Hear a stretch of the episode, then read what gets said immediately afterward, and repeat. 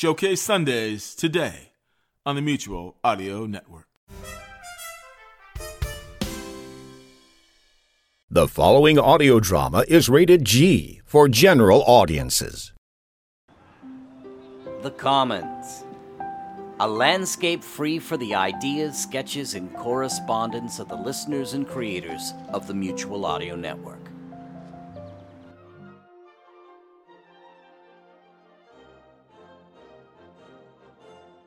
Dear Mutual Audio Network, long-time listener, first-time writer. I know, old joke. I'm a huge fan of audio drama and have subscribed to your feed since my husband, Pablo, had me listen to a few Bells in the Batfry episodes at the beginning of the quarantining. After I stopped hurting myself laughing, I became a regular listener, but I still have a lot to catch up on. Please let John Bell know he saved our sanity during these hard times. I've been enjoying Friday Follies and Thursday Thrillers the most, although in other media, I'm a very devoted horror fan. Just not usually in audio. Except, that isn't true anymore. Not since your Transcontinental Terror episode that came out on November 1st. Let me explain. I'm an ex film student who loves auteur filmmaking, and while I love horror fiction, what really does it for me is when there is a strong stylistic voice that delivers it in a way that feels more than just a simple set of events happening and something that is a bit out of the ordinary, something I haven't seen or heard before. I love the old Lights Out and Inner Sanctum and similar shows from the classic days of radio, but so much of the modern horror audio drama is either urban fantasy, masquerading as horror, or almost a campy recreation of what worked in classic radio. Mostly, even with stories that are unique and have great plots, the straightforward audio presentation just kinda bores me. But I thought I'd give all the Transcontinental Terror shows a shot and have been listening and enjoying. There are a lot of fun shows and some great writing and acting all the way around. What totally blew me away though, and what is making me email you, is what I heard yesterday, and what is making me revise the way I think about directorial voices in audio dramas The Tainted Noctuary by Lothar Tuppan. The opening intrigued me, and the use of discordant voices and the creepy kids made me pay attention.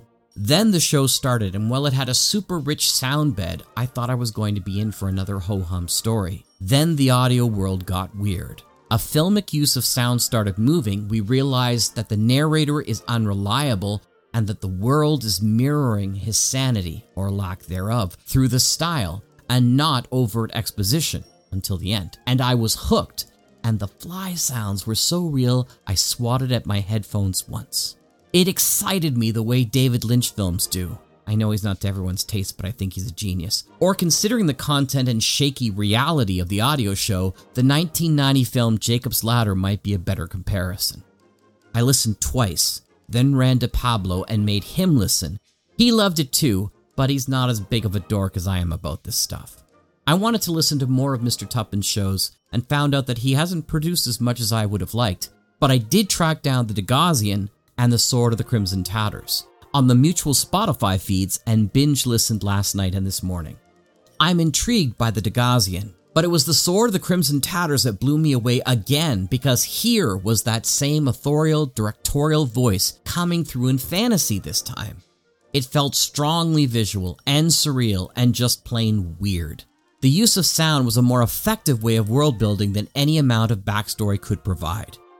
Please let Mr. Tuppan know he has a fan, and, while I wish he was more prolific, I do like that he trends towards quality over quantity and doesn't waste listeners' time with churned out stuff. It's rare to hear an auteur voice in audio, but I really think Mr. Tuppan is an audio auteur. Thanks to him and to the Mutual Audio Network for all the great shows, and, after yesterday, for making me see audio in a new way. Please share this email and read it on the comments if you want to. I think the people out there should know you all have fans and maybe be encouraged to write in as well. Very best regards, Vanessa Rodriguez.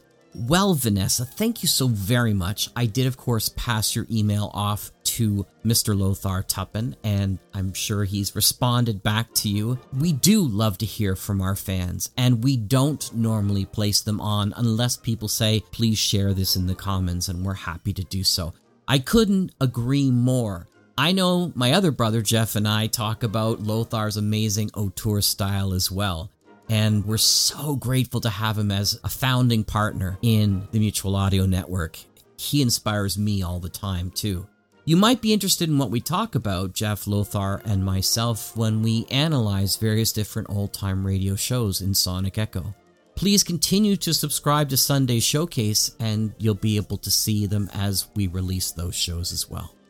Hope you're having a great time. Thank you so much for finding audio drama wherever you find it. But we're glad that you found it in the Mutual Audio Network, and we're glad that you appreciate our Mr. Tuppan. Have a great day. The Commons is a free service and opportunity to share with you. To add your voice to the Commons, send an MP3 or WAV file to mutualaudio at gmail.com.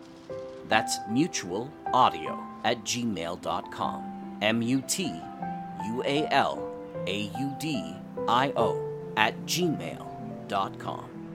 We love your feedback about anything on Mutual and are thrilled to share your ideas, your thoughts, or skits in our forum. See you next time in the Commons.